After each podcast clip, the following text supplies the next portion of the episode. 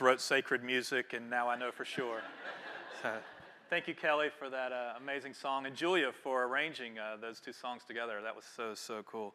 Um, we have special privilege today of having Bishop Hope Morgan Ward with us. Um, and reading from her bio that I got off of the conference website, um, let you know that she's a native North Carolinian. She grew up in um, Corapeake, a small community in northeastern North Carolina.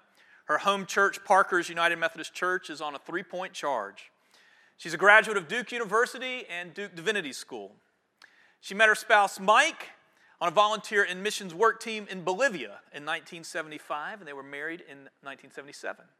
And together they served as teaching parents at the Methodist Home for Children in Raleigh.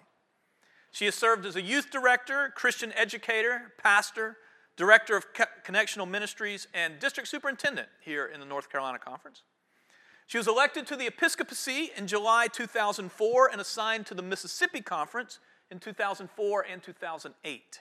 And in 2012, she was assigned to the North Carolina Conference to become our bishop. She served as president of the General Board of Global Ministries and as president of JustPeace, which is the Center for Mediation and Conflict Transformation of the United Methodist Church.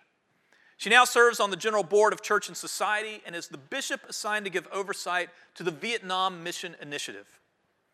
Her spouse, Mike Ward, is an educator. He's been a high school teacher, coach, principal, and local school superintendent. And from 1997 to 2004, he served as the North Carolina State Superintendent of Public Instruction. He's on the faculty at NC State, consults across the United States on education, and is an advocate for children. And Mike, we're awfully glad that you're here with us too. She, uh, Bishop Hope and Mike have two children. They have three grandchildren and a fourth on the way. They enjoy sailing, other seaside joys, including jogging and reading, and it is an honor and a privilege to welcome to the pulpit Bishop Hope Morgan Ward today. Thank you. Peace. Grace and peace to all of you, to each of you, in the name of our Lord Jesus Christ. As I spoke with Doug about uh, your camp meeting month, he said that you would be focusing on prayer.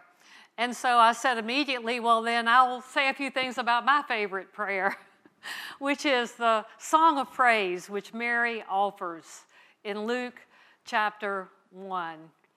I do love this prayer, but I have to confess I came to it a bit later in my life. Um, being a child of rural eastern North Carolina uh, Methodism, I never heard much about Mary at all. At Christmas, she was in the Christmas pageant, and she sat very quietly behind the manger holding the baby doll. but there were no sermons about her, and we didn't talk about Mary, I suppose because we knew she was Catholic. right? Anybody else have that wonderment?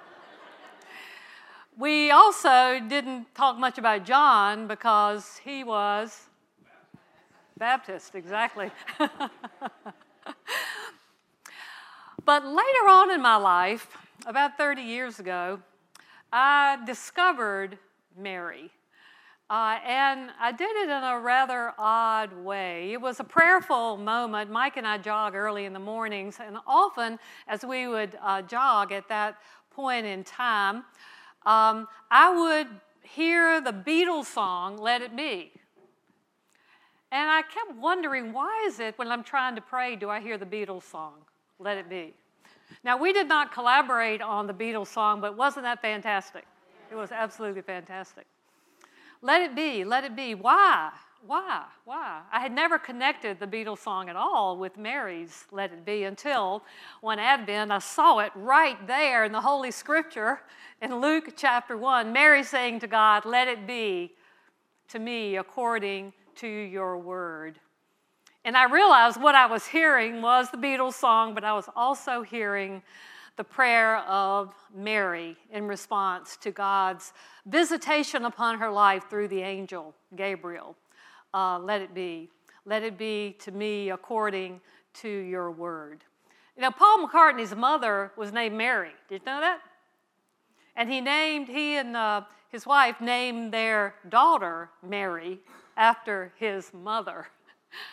But for me, the Mother Mary, of course, is Mary, the mother of Jesus. Hear these words from Luke chapter 1. At this odd time, we might think, to go to Luke chapter 1, first Sunday in August.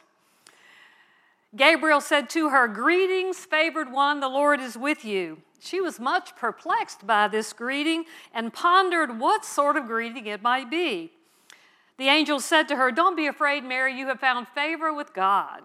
You will conceive in your womb and bear a son, and you will name him Jesus. He will be great and will be called the Son of the Most High God.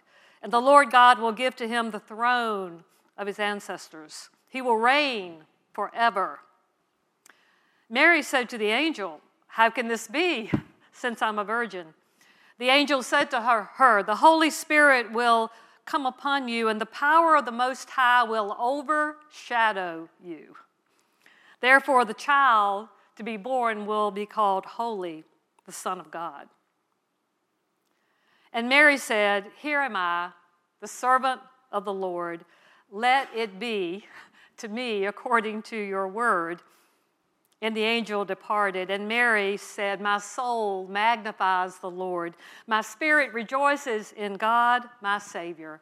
For God has regarded the lowliness of this servant and from now all generations will call me blessed. The Lord God has done great things for me, and holy is God's name. God has shown strength with a mighty arm. God has brought down the powerful from their thrones and lifted up the lowly. God has filled the hungry with good things, and the rich are driven empty away. According to the promise of God through God's mercy to our ancestors, Abraham and Sarah, and all of their descendants forever. This is the word of God for the people of God. what an amazing, amazing prayer. I love the Tintoretto painting of the Annunciation, the appearance of the angel to Mary is huge. It, it wouldn't fit on this wall if we took the, even if we took the choir chairs out. It's huge. It's absolutely huge. And Mary is depicted in the kitchen of a simple house, and outside the house, Joseph is working away at carpentry. And flying through the air is Gabriel. but not just Gabriel. With Gabriel is a whole swarm. I don't know what you call a lot of angels, a host, I guess. A host. A heavenly host, not a swarm.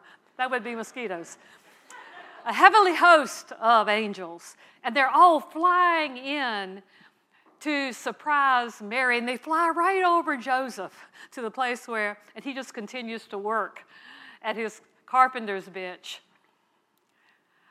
The overwhelming visitation of God upon this young woman's life. It's no wonder that she was perplexed. Some scriptures some translations say afraid, startled, whatever word we might want to use. How can this be? How can this possibly be? Another depiction of the Annunciation that I love is from a children's book illustrated uh, by Julie Vivas. She's a very creative illustrator. And she has she has Gabriel sitting down at that table in the kitchen with Mary Mary is seated there, and Gabriel has tattered wings. They're worn from a lot of flying and a lot of visitations, I guess. And on his feet are brogans. Brogans. In other words, we got some work to do with this world, Mary. and it's going to be hard. And we got to be ready to work at it. We got to be ready to step up. We got to be ready to be brave and courageous. We got to be ready to be more than we've been before. Because this world, as Christina so beautifully told the children, needs to be turned back around. It's gotten upside down. And it needs to be turned right side up. And the way I'm going to do it, God says to Mary, is I'm going to take a person like you, seemingly insignificant, just a regular person, a young girl, without a lot of credentials but I'm going to overshadow you. Isn't overshadow the best biblical word? To be overshadowed is to, to disappear in something greater than ourselves. uh, to, to absolutely go away into something larger than ourselves. This word only appears twice in Scripture. It appears here in the visitation of the angel, uh, the Annunciation story in Luke, um, and it appears in the Transfiguration story when Jesus, high on a mountain, is transfigured in holy light, and his raiment becomes, clothing becomes whiter than any bleach. Don't you love that description? Could possibly make the clothes and the disciples are overshadowed with fear and trembling. It's a great word. Mary is overshadowed by, by God. Now, overshadowed by God, she says, Let it be to me according to your will, not my own. And then she sings this most amazing prayer, this beautiful hymn. My soul rejoices in you, my Savior. You have done great things for me. You have shown strength with your mighty arms. You bring down the mighty and lift up the poor. You fill the hungry with good things and you send the rich empty away. You show mercy. You show mercy to all generations. Mercy, goodness, love, grace. Oh, beautiful prayer of thanksgiving to God who has spoken to her. Spoken to her. Now, in this complicated, complex, hurting, violent world, God still comes. Our world, in some ways, is so different from that time, and in other ways, is so like that time. Violence, weapons, war, borders, refugees, immigration. None of this is new. None of this is new. And in the time of Jesus, it pressed in among the people. And there is Mary in the midst of this overwhelming time of hardness and cruelty and violence and trouble. She sings of what God is yet going to do. God is going to turn this world back right side up. And God is going to use small people like Mary to do it. God is going to use the church to do it. Uh, God is with us God is calling us, God is overshadowing us. And God is using the most unlikely people to flip this world back over. And God is using unlikely people to flip the church back over. Because we also have gotten all out of shape. You all recently hosted uh, Interfaith Hospitality Network, I understand. Family Promise, I believe it's now called. About 30 years ago, our church was um, engaged with a few other churches in Raleigh to begin Wake Interfaith Hospitality Network. It was a great idea, to, as you well know, to provide children and their families with shelter and help. Unsheltered families. And so churches like yours, like ours, would bring some families in a week, a quarter, twice a year, in a rhythm that worked. We had it all set up. We had the churches recruited. We found a place for the day center. We even had raised enough money for there to be a director at the day center to help the families. It was all ready to roll, except we had not yet scheduled the weeks. I was discussing this problem with our missions chair. There was a meeting, neither she nor I could go to it. It was a scheduling meeting to get all the churches organized on the calendar when the newest member of our church walked up, a very unlikely person. And she said, I just overheard what you said. I'm not that busy. I'd be glad to go to the meeting. And we said, Great. And I gave her a list of convenient dates for her to take to the meeting. She went to the meeting. I remembered the night that she went. I didn't think a whole lot about it until she called the next morning. Hope I got to come over there right now. What in the world? That meeting was awful, she said, just awful. We had had not one blimp the whole way through the planning of this. Everyone was getting along perfectly. We had no squabbles, no trouble. It was all smooth as silk. And suddenly she is distressed. I said, Well, come on over. She came to the church. She came in and she said, I just couldn't believe that meeting. I could not believe it. What was wrong with the meeting? We scheduled every week of the year and nobody would take Christmas, she said. I kind of understand that. As a pastor, Christmas is a very busy time for us, right? Cantatas, Christmas Eve services.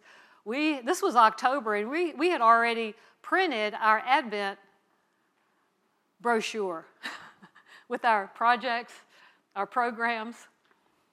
She said, the more I thought about it, the madder I got. She said, You know, I don't know anything about the Bible. I've only been a Christian a very short time. But I think I know that Jesus was homeless. He didn't have a place to go. He ended up in a manger. Is that right? I said, Yeah, that's, that's right. She said, I finally became so upset that I stood up and I hit the table with my fist. And I thought, what did the Presbyterians and the Baptists think about this? she said, I hit the table with my fist and I said, I'm ashamed to be in this room. Every one of us should be wanting to take Christmas. Christmas is Jesus' birthday, not our birthday. It's not our birthday, it's Jesus' birthday, and he had no place to go but a stable. I go to a church that loves Jesus. She said, Our church will take Christmas this year and every year.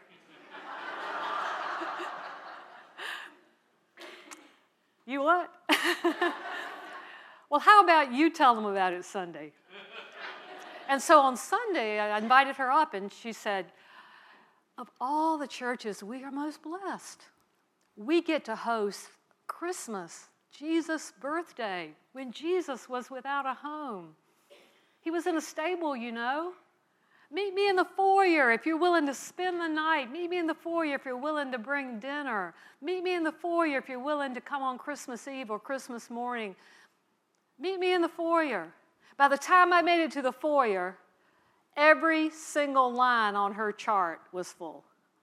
People were saying, This is the greatest idea ever. the greatest idea ever. Our children will have a, a chance to learn the true meaning of Christmas. People who have lost a loved one this year will no longer dread Christmas. They have a place. People said, I had dreaded Christmas because it would be a time of grief and remembering of grief. I have a place to be. I will be there Christmas morning. It was amazing. The first week in January, the Baptist called and said, Who is that wonderful woman you sent? Can she train our volunteers? we hosted Christmas for five years. And then they called and said, You can't have Christmas anymore. The Presbyterians have complained that you always get Christmas. there were two tracks by then, so we kept Christmas, and the Presbyterians also got Christmas. Mike and I were spending the night, and one of one of the children of our church who had come to our church through the network, his family had been helped to settle and restart their life. They had become members of our church. This child, about six years old, was walking down the hall with one of the children who was spending the night, currently without a home. And he had his arm around the little boy's shoulder. And as they walked along, he was saying, I know it's tough. We lived in our car too. But we'll help you find a place just like we helped me. We helped me. We helped me. No one in our church could have given the, that comfort in the strength of this child who had also lived in his car for a while until we helped me. We went to Mississippi and came back to Raleigh. Uh, and the first year, the cabinet at Christmas time collected books for the children at Wake Interfaith Hospitality Network. And I took them over. And I went in uh, to give them the books. And the, the woman who was at the desk said, You look familiar. And I said, Well, you know, I, I lived here eight years ago, and, and our church was a part of this. And she's, she said, Oh, yeah, I remember you. And she said, That church is really mad with us. I said, Why are they mad with you? And she said, We told them they cannot have Christmas anymore. All these years later. But, friends, I could tell, tell you story after story, memory after memory of the dynamic I have just described, in which the one who seemed on the edge, the one with the least cred, uh, the one with the fewest credentials, the most surprising one steps forward and leads the church to a place the church would not go on its own. Because it's human nature to gather around and to look inward, to gather with people like ourselves, to not take risk. This Song of Mary helps us uh, be courageous, to be bold, to step out, to trust. God is turning the world upside down. And an upside down church is what's going to be the invitation, the door for the world to, to step in, to being flipped back over. What better day to remember that than a morning when we wake up to the news that we just heard um, from across our country? We sang, we ain't going to study war no more. Friends, that's flipping the world upside down. Um, may it be so. May these hymns that we sing, these words that we read, uh, these promptings that we hear from the Holy Spirit of God speaking to us. Let these words find deep root in our hearts. And let us uh, be the church that God is calling us to be. Let it be. Let it be. Let us pray. Indeed, Lord Jesus, uh, let your light shine in the darkness of this world. Use us, we pray, as small and weak as we are, as frustrated as we may be, as sad as we may be as we read headlines and see news stories. Give us the confidence of uh, Mary as she sang. My soul magnifies the Lord. My spirit rejoices in God, my Savior for God has done great things for me. God shows strength with a mighty arm. God lifts up the poor and brings down the rich, fills the hungry with good things, and sends those prideful empty away. May we, loving God, be an upside down church Use us, we pray, to turn your world upside down. Amen.